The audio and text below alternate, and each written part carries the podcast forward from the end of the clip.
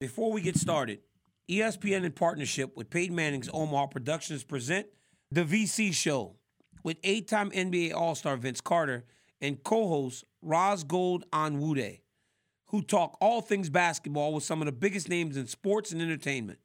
They will give their unfiltered thoughts on the NBA, and Vince will share stories from his illustrious 22-year career. That's The VC Show. Listen where you are listening to this podcast.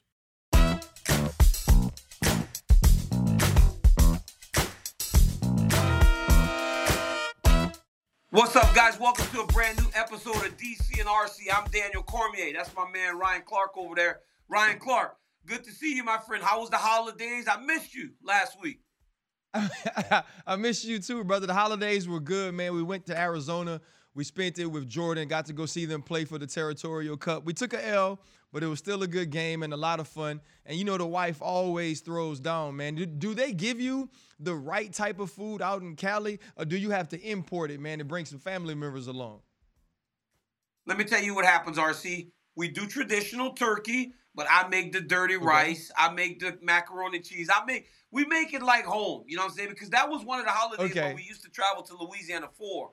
But so we try to make it like mm-hmm. home, man. It was a good Thanksgiving. I saw you. Uh, I saw your Instagram saying, "Look, man, I'm here for my son. I'm not really here to watch the Sun Devils. I'm here to watch my son, try to see him shine, and then we moving on." But. RC, we back to yes, work, Doug, and coming up on the show, we get joined by Michael Chiesa. We also draft Stuart Scott's best catchphrases. If you see us wearing the Booyah T-shirt, as you know, we always honor yes, Stuart Scott here All at respect. ESPN, and as always, we tap in or we tap out. RC. Tapping in and tapping out is something that we do every week on the show. But obviously, someone is kind of tapping out of the main event of UFC 282, Glover Teixeira. Mm. There's been a lot of changes at the top of that card as we now have Jan Blachowicz fighting against Magomed Ankalaev for the vac- mm. vacant light heavyweight championship of the world. The champion, Yuri Prochazka, is vacating the title. He has an injury that is so bad, and he said, I injured my shoulder and surgery is required, which will put me out of action for at least six months. Ryan, what do you think about this approach from Yuri Prochazka? Not saying do an interim. I want to give away the championship as I recover. Does it feel like a Yuri Prochazka type of thing, being that he lives that samurai type of lifestyle, the guy that doesn't want to hold up the division?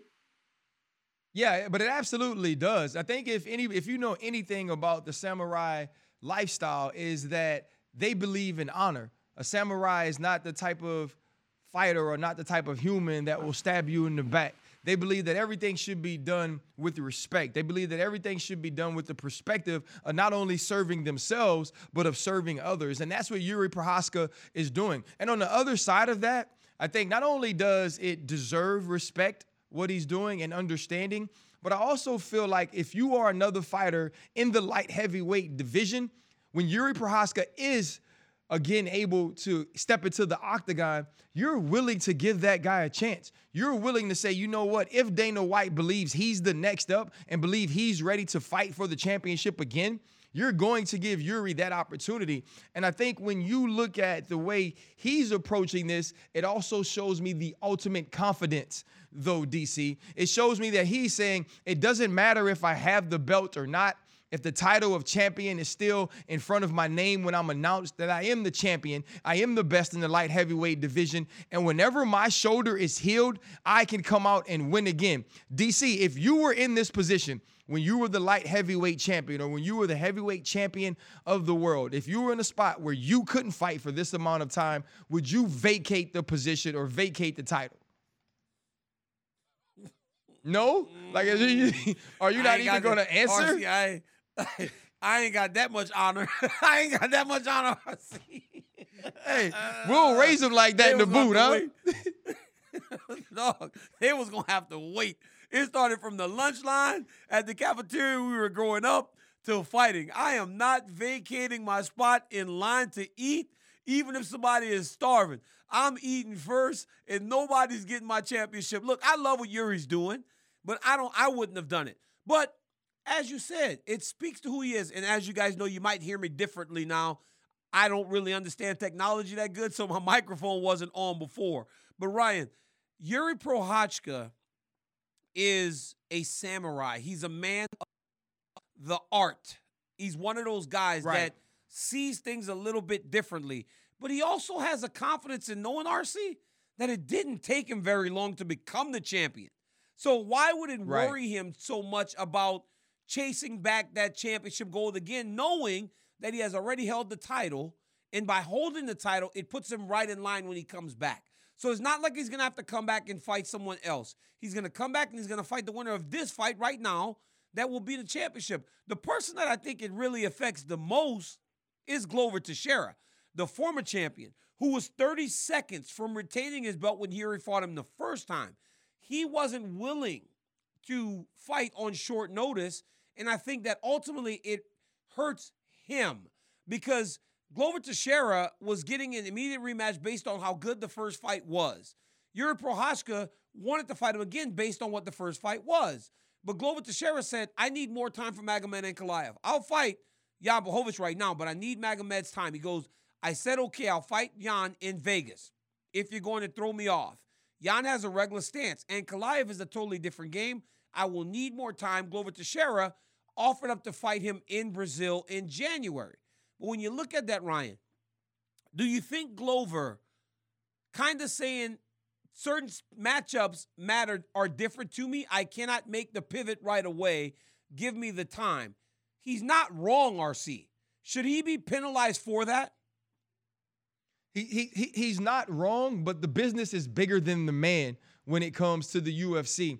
I've seen great UFC champions, DC. I've seen the Daniel Cormiers, the the the John Joneses. We've seen the Chuck Liddells. We've had the Conor McGregors. Some of these people that almost seem to be bigger than life, right? Anderson Silva, George St. Pierre.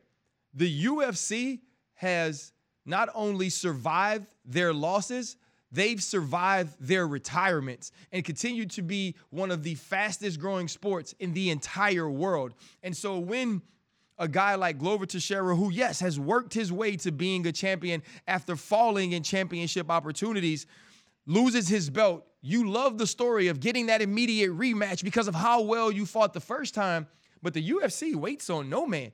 There are so many fighters in the UFC where you said right now, hey, we're going to give you Ankalaev uh, for the title that take it right now, that don't ask, oh, I need more time or I need to do this. And obviously, he was willing to fight Jan Blachowicz because Jan Blachowicz is someone that he's already beaten for the belt and he's had that training camp.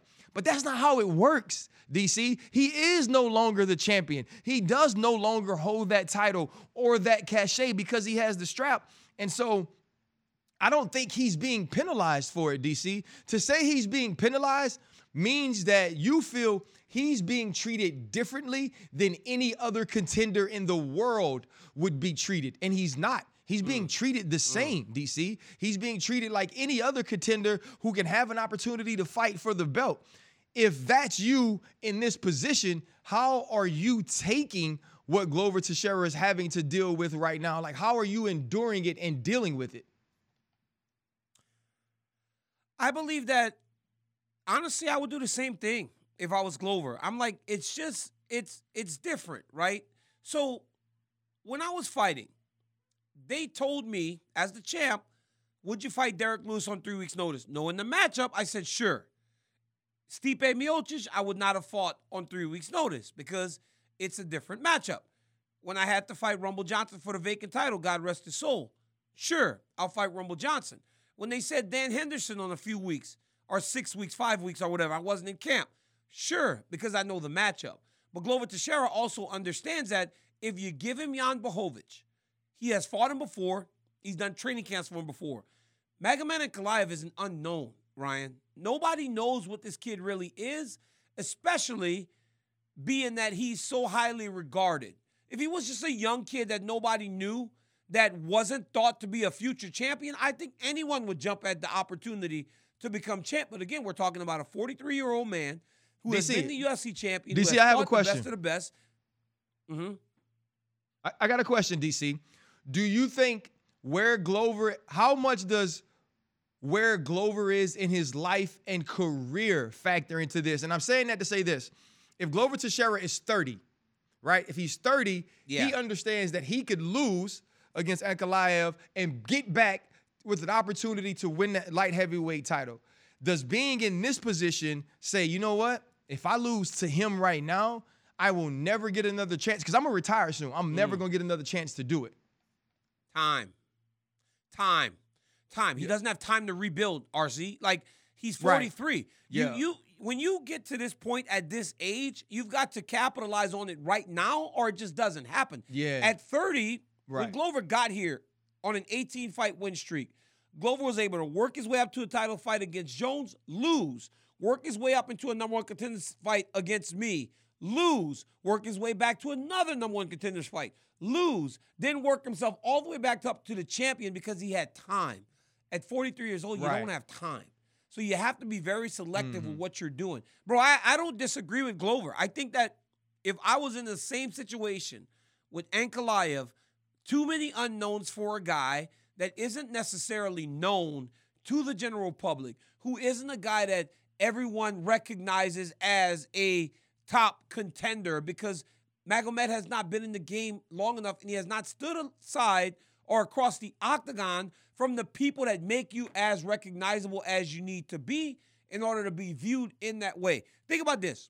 Sean O'Malley now has stood across the octagon from Petr Yan. Sean O'Malley already had a name built in, but now you have the visual of him in there against a former champion doing very well. So you could sell him as a legit title contender.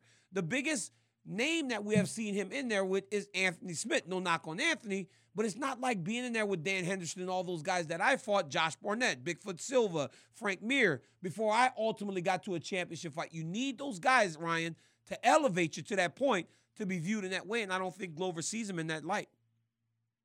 Yeah, and especially with a guy like Ankalaev as uh, juxtaposed to where Glover is in his career, I think by not having that sort of name, if you lose to him, the perception of the fans go, okay, you lost to Yuri late, now you lose to Ankalaev, you don't deserve another title shot or you don't deserve another opportunity at the belt, and you can't risk that, especially being where he is in his career and understanding that he wants to be champion again after already getting to that point.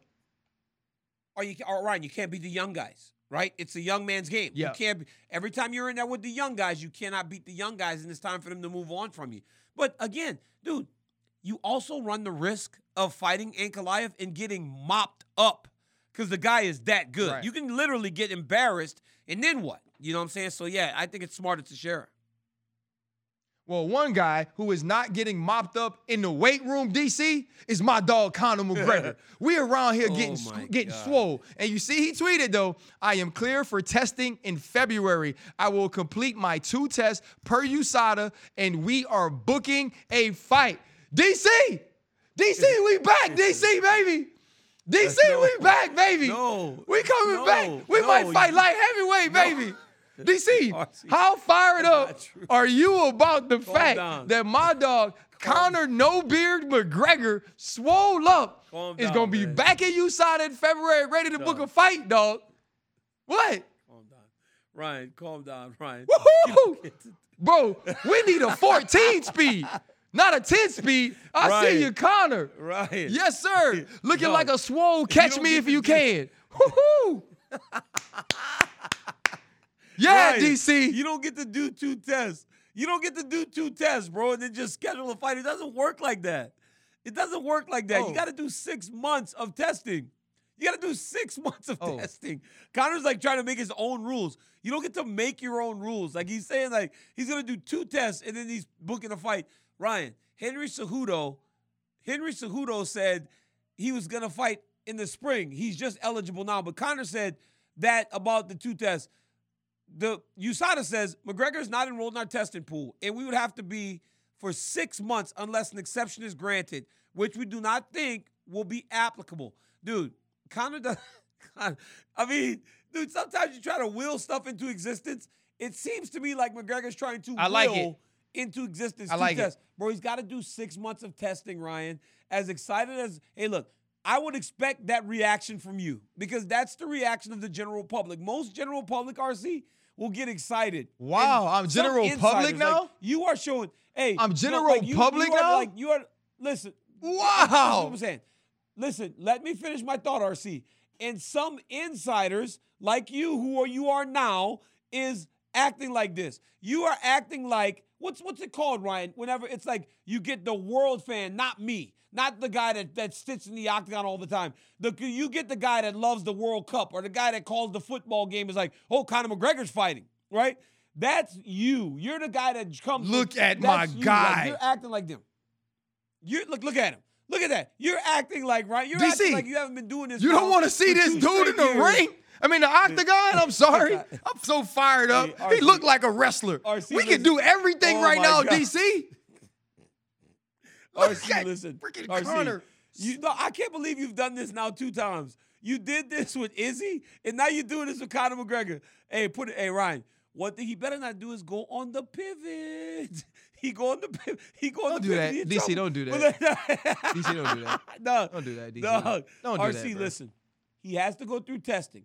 But let me tell you one more thing. He's a he looks big, but RC he's really short.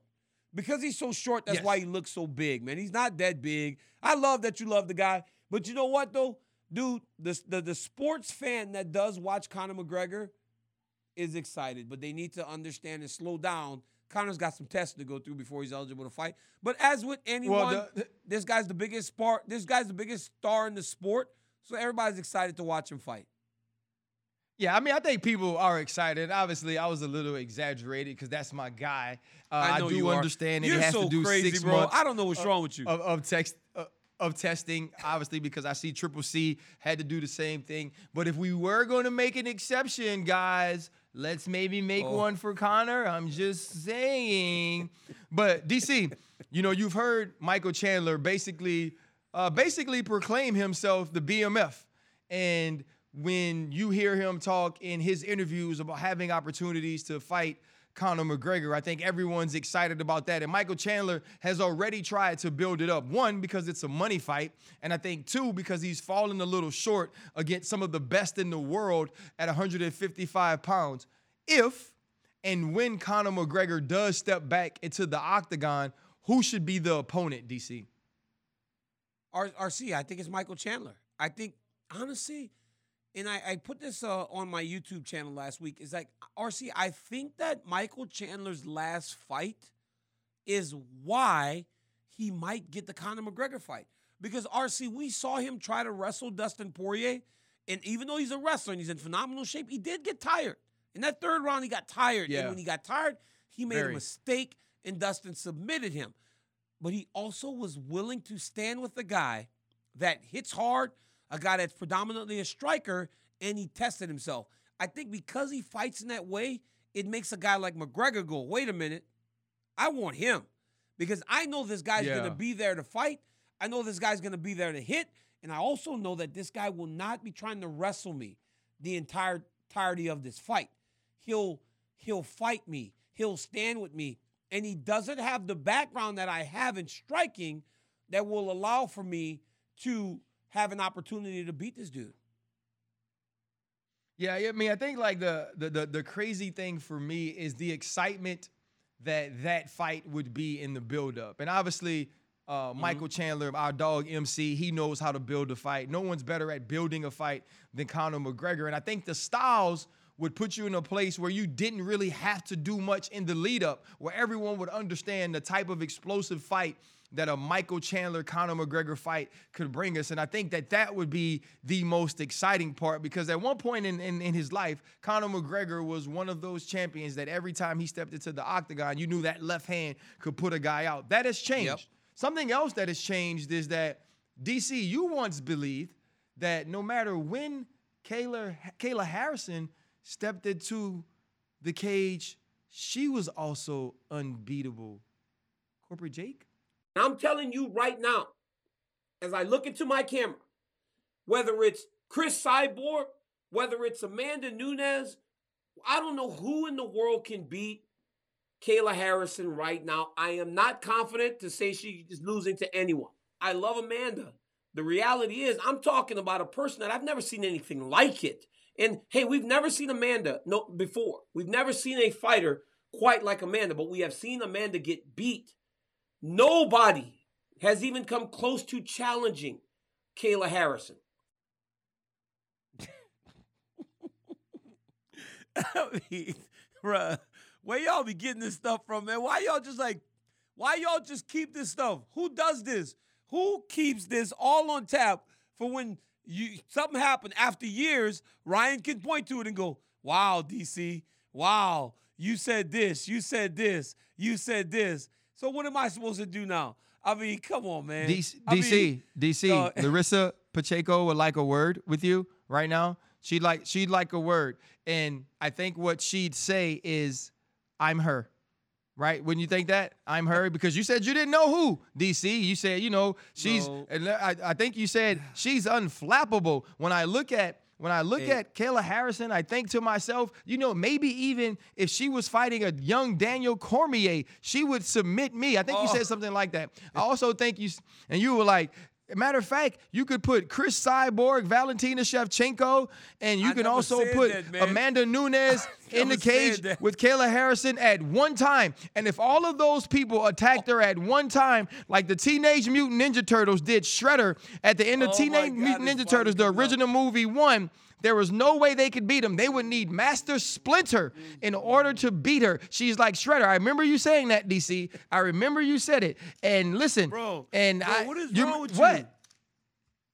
What is That's wrong what with you said. Because you know what's crazy? I, we got guys. We have a group message, and Ryan Clark, right? Y'all remember? I pulled the video up. Okay, Kayla, talk your talk, Kayla. Okay, talk your talk, Kayla. That was Ryan Clark when Kayla was on here talking all that trash.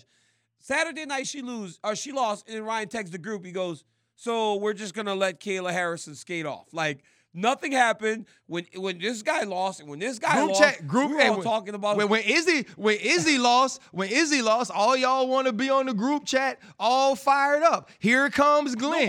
Hello, there, and, and and then there's Air, and then here comes Jake and Sean, and everybody everybody wants to text when Izzy loses, but Kayla Harrison loses, and crickets. Right? Nobody says nothing Dog. then. Where's DC? You on the West crazy. Coast. I know you was awake, Bro. but no, nobody wants to say nothing then. And then, She but you know Larissa what? twice, Larissa bruh. said, Larissa said, and the Lord said, you got to rise up. Shout out to my boy Stu Scott. Woo! Dog, dog. Let me tell you something, RC. Yeah. Larissa Pacheco, which is which honestly we should give her credit because she won that fight a lot off of her back. The fifth round, she was on her back the whole time, and she Yeah. managed to win that Great round judging. to win the Great fight. That's scoring. how da- damage right, It- and that's very telling that the judging was able to score it in that way. They generally don't do that. They put a lot of emphasis on the takedown, but they put more emphasis on the damage that Larissa was doing from her back. But the reality is, Kayla has won that fight twice. It took someone three times inside the octagon with her to build a game plan to beat her, and it was still a 48 47. So it was three rounds to two. So it's not like Kayla got washed out. But the reality is, it does a lot of damage to her. The why you make so who many Kayla Harrison is. excuses for Kayla? I'm not Why making you make so many excuses. I'm not excuses making for excuses. DC? I'm not making excuses. I'm God, saying that DC, I'm everybody else RC, lose, that it does. I'm saying that it does damage to the idea of who Kayla is. But RC, it was a close fight, and I can imagine that in the long term, we will see these two compete against each other again. But hats off to Larissa Pacheco for doing what she did and beating someone that many thought you included was unbeatable. Well, you know what? I will say this. It is true. I am a Kayla Harrison fan because I love dominance. And listening to her after the fight, you had to feel for her, but also love her competitiveness and how much she cares. To me, my legacy isn't just what I do inside of the cage, but how I carry myself outside of the cage. And I think about what I want my kids to know, and I'm, I'm not ashamed of myself tonight. You know, I'm proud. I went out there, I fought, I lost, but I can hold my head high and carry myself with dignity. And I think that a real champion um, shows up in the good times and the bad, you know, and I want kids everywhere to know that listen, I fell down tonight. I fell flat on my face. I lost in front of the whole world. And it hurts, and it's going to hurt for a while. But it's also an opportunity for growth. It's an opportunity for me to become a better fighter, a better person. And that is part of my legacy, not just the wins, you know, but what I do during the losses as well. DC, I'm gonna say this. I love that. what what I do love it. I, I, I do love it, and I hope people don't find what I say in my analysis of it as a negative critique. Looking at Kayla after the fight, it reminds me of people, and I'm not saying this is all she is, and, and please don't misunderstand this, but it reminds me of someone having a ton wrapped up in that zero. And what I mean by that is that zero in the loss column. That that means so much to you and that type of dominance because even for us DC, that was what we always pointed to because we felt like she wasn't fighting the cyborgs. We felt like she wasn't fighting the Amanda Nunes's. And so in doing that, you had to be dominant. And not only dominant in the way that the fights took place, but in the loss column that having that zero in the loss column is what gave us the opportunity to on shows like this have conversations about Kayla Harrison's as as the best in the world at something when she never fought anyone that we considered in the conversation of best in the world. And so it was always and it had to be she even though she doesn't have the list of names on her resume that say all time great or say all time greatest, the way that she's dominated them and not losing puts her in that conversation. When you look at this, how does this affect her perception moving forward? And what's the next step for her? Unfairly, RC, when you're in another organization, you like you said, you got to dominate, you got to be undefeated because otherwise they start to view you as not equal to and I'm not going to sit here and pretend uh, UFC because that's why some people still call mixed martial arts UFC. So when you're not in the UFC, you got to be so dominant that it supersedes uh, what people are doing inside the UFC's octagon. You got to be better. You got to be a little bit ahead of what they do. By losing, it affects her and the way we view her. But what it also does, and they they said it on Saturday, it makes it more likely that Chris Cyborg will fight her now than before. Because again, like Glover, the unknown was what I believe was stalling the Cyborg fight. But I think now as Cyborg seen her lose, Chris will be like, you know what? Looks like somebody I've fought before. There are a lot of holes in the game, so it's not as unknown. So I think next, Kayla Harrison may get a bigger fight with Chris Cyborg if Bellator is willing to do the co-promotion, which at times they've been able to do, and willing to do, they're doing it with Rizin at the end of the year right now. So I could see her in something bigger. But down the line with another opportunity to win the tournament again and make another million dollars. I got to be honest with you, RC. I watched the fights last last last weekend uh, for the PFL, and bro, o- overnight, six people became millionaires. Trem- yeah. Watch them win tournaments, and people have seen in Gun struggle. We've seen people in Bellator struggle, become millionaires by winning the PFL mm-hmm. tournament. I thought it was I thought it was a great night for the sport of mixed martial arts and great night for the PFL. And that was last week with Kayla Harrison, but this week we have the Stuart Scott Fight Like Hell week, and that's on Saturday night Visit v.org slash Stuart. All donations will benefit the Stuart Scott Cancer Research Fund. And like our boy said, everything that you give goes to support those who deal with cancer each and every day. And when you drop that money and when you drop that donation and you show your care, all of us will say a little booyah for our man, Stu Scott. And now we're about to go one round with Michael Chiesa, and he has also had his own battle and understands what people that deal with cancer go through daily. And we want to bring him in to have a little talk with him about that journey, what he's learned, and also a little bit about the fight game. What's up, Michael? Man, how you doing? What's up, gentlemen? How you guys doing? Oh, doing well, man. I love your beard, bro. It looked like DC's trying to grow one. He got a little baby goatee though. Like he don't really he don't really have a joint that's full like yours and our and mine. You know what I mean? Like us who can really grow facial hair. Us real men. baby DC. face. You see Ryan's like 40. Ryan's like Ryan just turned 43. He looks like a kid. Look at him. He look like a I don't child. know, man. I got I got a lot of gray going on DC. You know, I'm I got more gray than you, man. hey, you starting to look. Hey, you look. Hey, you look real bad. Mike, you know, Yeah, well- we are celebrating. We're celebrating the VR and uh, Stuart Scott this month. You see us with the Booyah T-shirts and everything. Uh, cancer is a a a uh, disease that has ravaged so many lives. We know you have personal story with with your father. Uh, do looking at the the positive that this foundation can provide and help people who struggle uh, with this disease. How inspiring is it for a guy like you that's lost somebody so close to you uh, to cancer? you know, I feel like this is part of my purpose now. Now that my dad has passed on, you know, um, uh, it's kind of like there was a point in time where I asked, why was this happening to me and my family? Whereas now it's it's kind of like a sense of empowerment because now I need to be there to help people. And I think when, when it comes to the the purpose of the V Foundation, I feel like right now we got to honor the people we've lost from the past by doing the most we can for the people that are in the fight in the present and to try to make it to where people in the future don't have to go through this fight. So it's about honoring the people in the past, taking care of the people in the present, trying to protect the people in the future. And I'm glad that I can play a small part in this. Um, I know my dad would be very proud of me, not for what I've done just only with my career, but just doing everything he told me to do. And um, and, and to honor Stuart Scott, man, you want to talk about a guy? He was going through his battle with cancer at the same time as my dad. And as I was going through the Ultimate Fighter, I didn't have my phone or social media, but all the social media staff were like, "Hey, Stuart Scott is like on board with the Chiesa's. You know, your your mission on the Ultimate Fighter."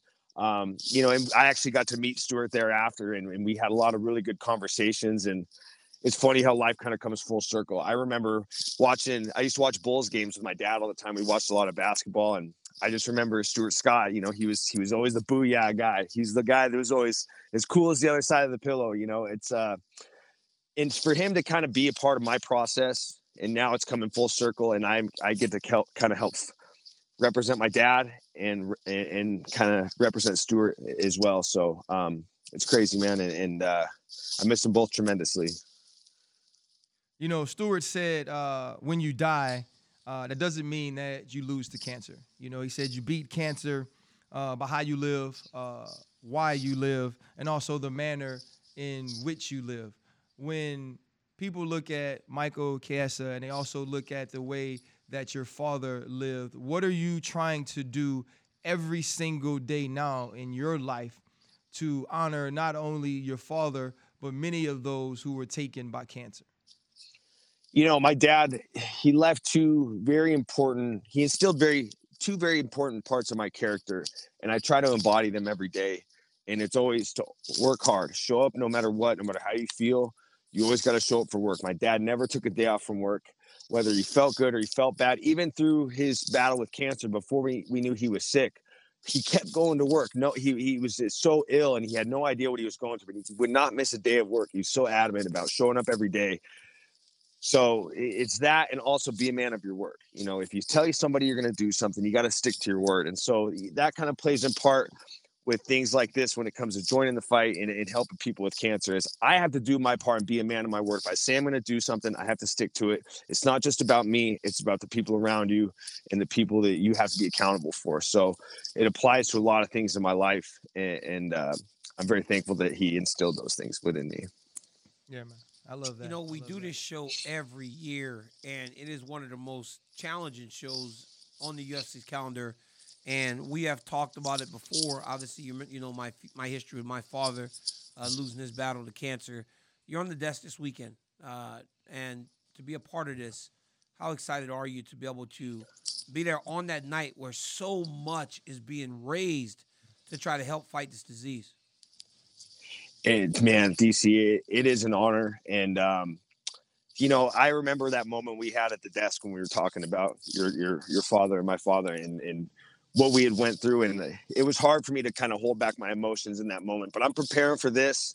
It's very important that i maintain good stature good posture. I believe that if time permitting people will see um, a little bit of my life story and what my experience was going through my dad's battle with cancer but it's just i I am so honored to to be a part of this, to be a part of such an important night for for the ESPN family, for the Jimmy V Foundation, for honoring a guy that was an an idol to me and the, the person that raised me. So I'm really excited to be a part of this. I, I'm going to do everything in my power to try to get as many people to donate, and uh, try my best not to cry. I got to keep my I got to keep my stuff together. Yeah. It is Hey, hard, honestly, man. man, you don't have to keep it.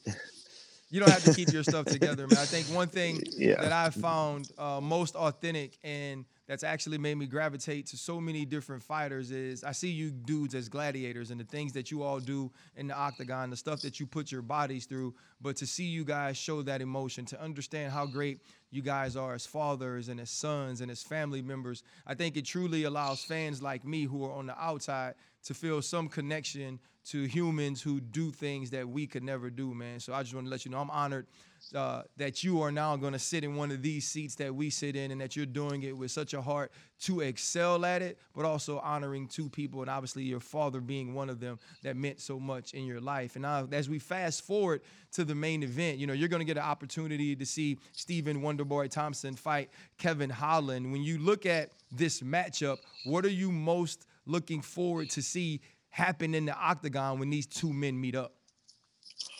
Well, I mean, just stylistically, it's a really fun fight. You know, Kevin Holland's came out publicly and said, you know, he prefers to fight strikers at this point in his career. And I think that he's kind of selling himself short because you look at the guys that have out wrestled him. It's not like he's gotten out wrestled by scrubs. You know, he, he's fought really tough guys up at 185 pounds.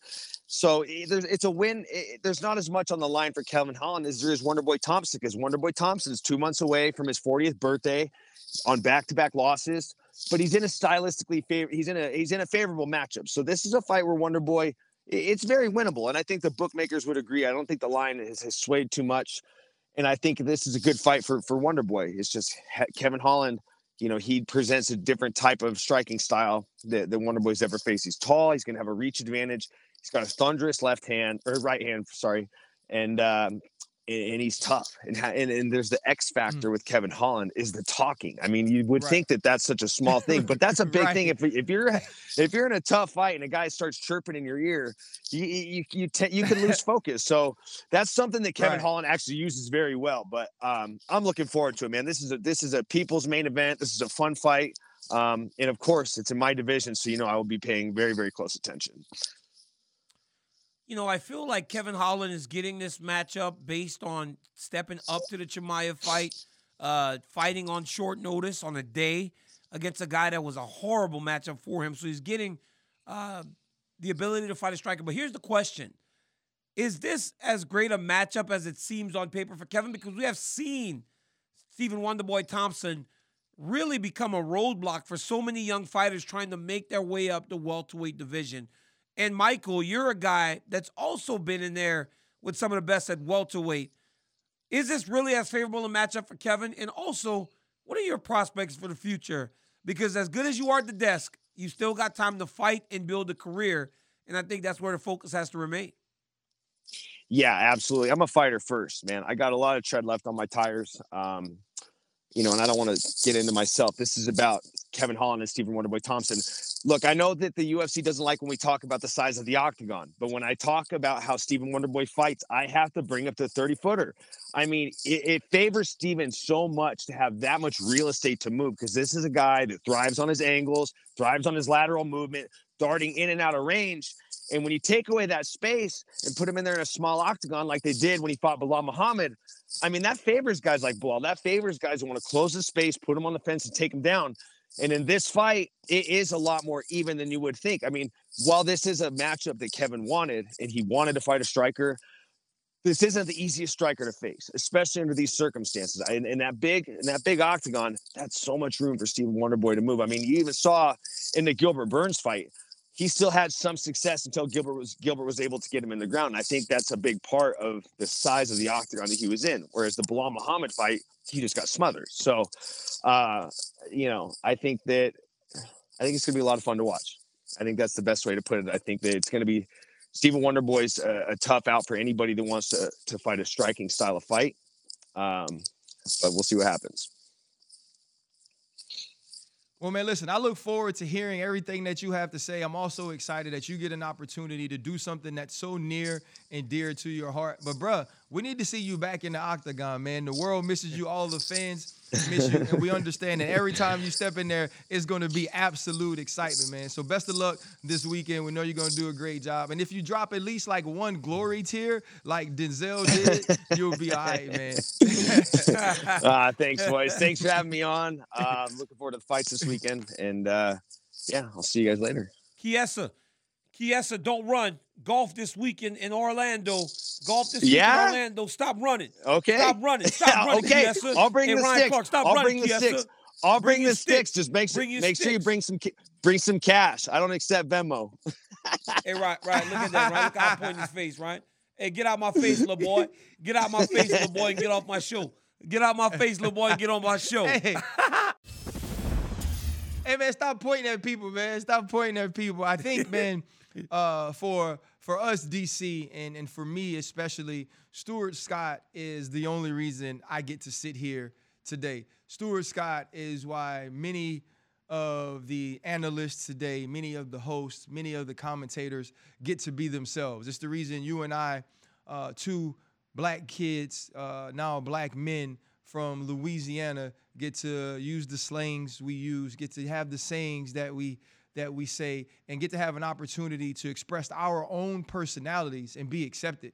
Mm-hmm. Stuart Scott was a trailblazer in that. Stuart Scott made me want to do this job. I would sit in front of the mirrors, from the front of the mirror, and say things that Stu Scott said. I'd sit in front of my parents and I'd pretend that I was on TV or that I was sitting on SportsCenter. And it wasn't because of anybody but him. He was the first man or the first person that I ever watched do this job. And I said, man, not only do I think I can do that, maybe never as good, but he made me believe that it was possible for me to do that. And so to Stu Scott, man, to his family, uh, we still miss you, brother. But your impact, uh, your inspiration, there will never be a day, there will never be a year, there will never be a week or month that we sit here and we aren't grateful for everything that you did to pave the way for us.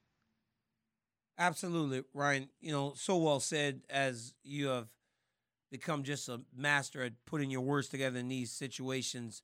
But I, I kind of will say a lot of the same things in regards to who Stuart Scott was. He was cool. Like he was a cool yeah, sportscaster. yeah, for real. and not everybody was cool on television, you know. And when you started to hear him say some of the things that he would say, I was like, wow, he said that on TV. And then he would quote rap lyrics and he would make jokes and he was Yeah. doing. I just called Michael Chiesa a little boy because that's what people would say back home. Nobody was saying stuff like Yep. that on television before until Stuart Scott opened the door to you being able to just be yourself and show personality. And as it started with so few, it became more and more a part of the culture of sports broadcasting. That is all owed to Stuart Scott. You know, he was just truly a, a titan of, of television and a guy that I ran into him one time, RC, in Washington, D.C. He was coming out of a Uh-huh. hotel and I ran. Like, I was like, oh my goodness, that's Stuart Scott. It, uh, you, you just Right. didn't see Right. people from television and go, I, I Yeah, got to see Stuart Scott. And he just was one of those guys. But RC, in honor of Stu, we are going to draft because you know we love drafts, and it's like I'm a bully on the playground that loves to beat on you. So we DC, have to draft. You cannot cheat. Stuart Scott You cannot cheat in the Stuart Scott draft. If you cheat on the Stuart cheat. Scott draft, DC, that's going to be the worst of the worst, bro. Do not Hey, cheat. bro, Corporate J, can you you, tell us the rules? cheat? And tell DC the rules. I do. I do. Okay. Wait, wait, Jake, really, really fast, really, really fast, Jake. He is getting first pick based on essentially like the worst record in the NFL because he's lost. So he's got the number one pick because of his win loss record, right? Because he's been losing so much. He has, you have tanked your way to the number one draft pick. So okay, no, go ahead. DC. got. No, DC. You know what it is? DC, you know what it is? When the league fines and suspends people that are part of organizations that cheat, you know, whether it's Deflate Gate, whether it's Spygate, all of those things. Bounty normally Bounty those Bounty teams- Gate. Yeah, They got me for yeah, Bounty Gate hey, like the lo- Saints, huh? Yeah, yeah, yeah. L- l- normally, those teams lose draft picks, DC. So it's more because of your actions than mine.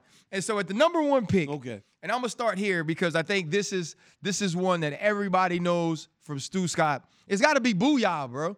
Like that was that was Yeah, something. like I don't even know if, like I don't even know if I heard it often before Stuart Scott started to use it or ever Mm-hmm. heard it, and then you heard it so much afterwards. So I'm going with Booyah for my first one, DC. Hey. Can I be honest, bro? Can I just say something without like? Can I say something without like? I don't want you know how you have to explain what you're gonna say about Kayla Harrison. Like I'm gonna say this, and I'm gonna just kind of have my disclaimer that I'm not being racist. I'm not being racist, dog. But Michael Chiesa just said, as cool as the other side of the pillow, bro. Michael Chiesa is from Washington. He's a white dude from Washington, lives in the Pacific Northwest, and he knows that. So everybody knows that one. Everybody knew Right. Booyah, and everybody knew that one. So I'm taking as cool as the other side of the pillow because guess what, bro? If it hits to Northwest, the Pacific Northwest, where Michael Chiesa's listening to it, then Stuart Scott really did hit home with that call. All right, All right, here's all right, my this next. was important to me. Hey, This Ryan. was important. Hey, Ryan, you you ain't got to go home. But you got to get the heck up out of here. I, I like- you- yeah, okay, Everybody, okay. you know, everybody. Okay. You ain't got to get. Yeah, you ain't got to go home, but you got to get out of my crib. They say it at home, and Stuart Scott just started saying it on television. So that's my number two. You ain't got to go home, but you got to get the heck up out of here, man. Okay, my number two is make all the kinfolk proud. Pookie, Ray Ray, Moesha them. Yeah, yeah, because yeah. you know, well, first off, my nickname in high school was actually Ray Ray. Some seniors nicknamed me that Oh. when I was a freshman. We hey, we all know Moesha, and if you don't know Moesha, you know when Brandy played Moesha, and everybody Yep, know yep, Pookie yep. because it be calling me, man, and somebody in the hood was named Pookie. so that's gonna be my number two. That's that, that's my number two. At number three, I'm gonna have to hit you with the and the Lord said you got to rise up. Because one thing we. Yep, all yep, know, man, yep. when you went to them Southern Baptist churches, you was gonna have some preacher in there that lost his breath at some point in the sermon, just screaming for no reason. But he was gonna finish it with, and the Lord said you got to rise up. And everybody in the deaconess booth or everybody on the deaconess aisle was gonna Mm-hmm. pass out like that was the greatest thing they'd ever heard. Yeah. Yeah, that's good. That's good. That's a good one. That's a good one. I'm not Okay. gonna lie. That's a good one. But hey, if we talking church, can I get a witness from the congregation? I mean, that was another one. Yeah, Yep, right. You know that. Okay. Every if we talking church, if we go in church, can I get a witness from the congregation? I'm taking at number three. At number four, dude, I love I used to love this one, right? Because he would be talking about all the best rebounders, Rodman, all them dudes. They call him the Windex man. Cause he always cleaning the glass. That was one that I always appreciated. Cause every time he was talking about basketball and he was talking about those great rebounders, Olajuwon, Weidman, uh, no, not Weidman, Rodman, Olajuwon, Rodman, Ewing. They call him the Windex man because he always cleaning the glass. I always like that one, Ryan. So that'll be my number four. Okay, well, I got how about this one? This is one they ain't put on the list for us, DC, so you ain't ready for this one. It's your world, Okay, okay. kid. The rest of us are still paying rent. Ooh, see, you oh, wasn't Oh, even ready for that one, DC. I wasn't ready Yeah, for that one. you that was one you just got off the Hey. internet. That's one you just stole. You brought that one in there. Hey, I didn't steal it, man. I'm just telling you what they said. And the last one I'm going with is playing his enemies like a game of chess. I win. Mm. I win the most important still got a draft pick. we've ever had. The most. Do you have a pick still?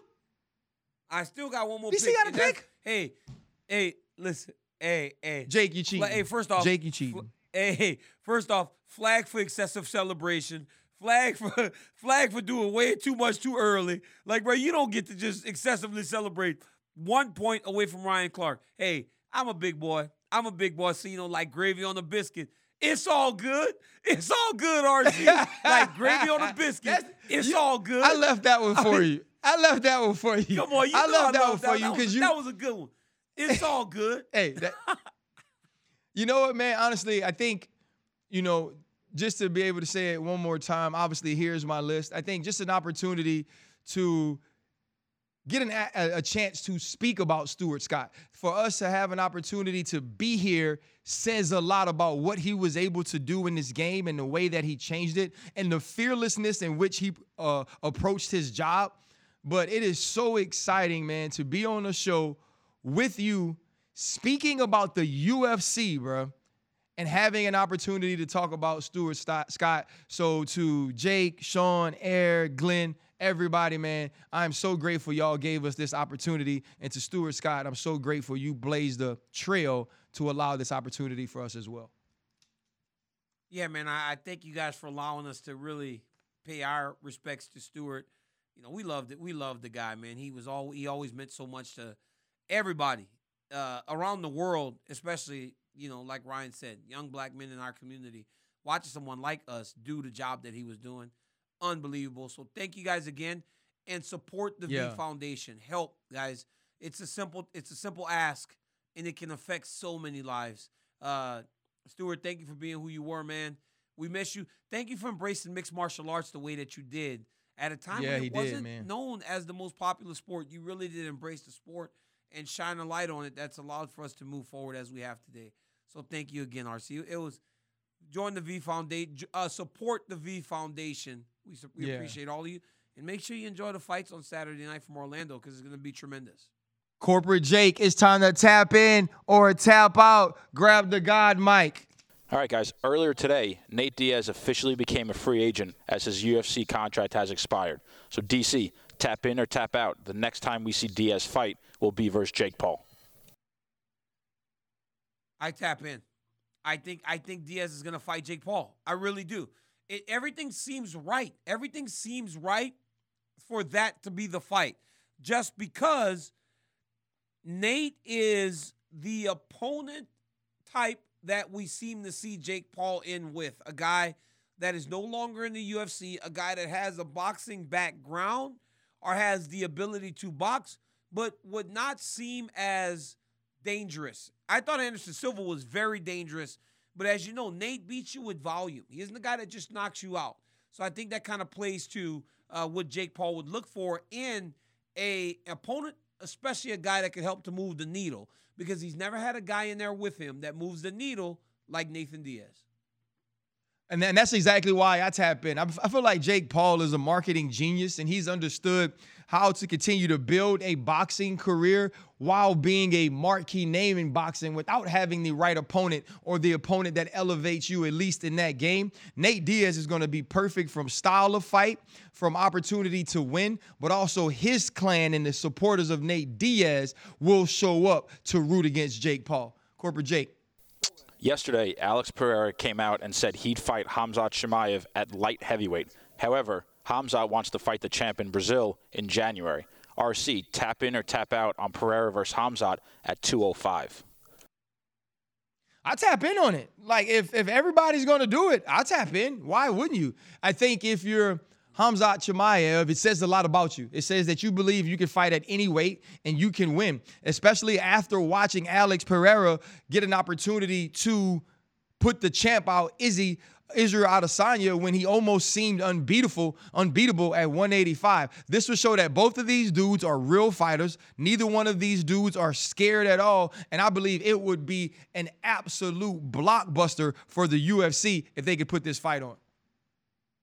I think it would be a tremendous fight. I don't understand 205. I, I ex- understand it from Poatan's uh, side because he said that he just had a hard weight cut. When you see the guy, you don't even understand how he ever makes 185 pounds. He's massive.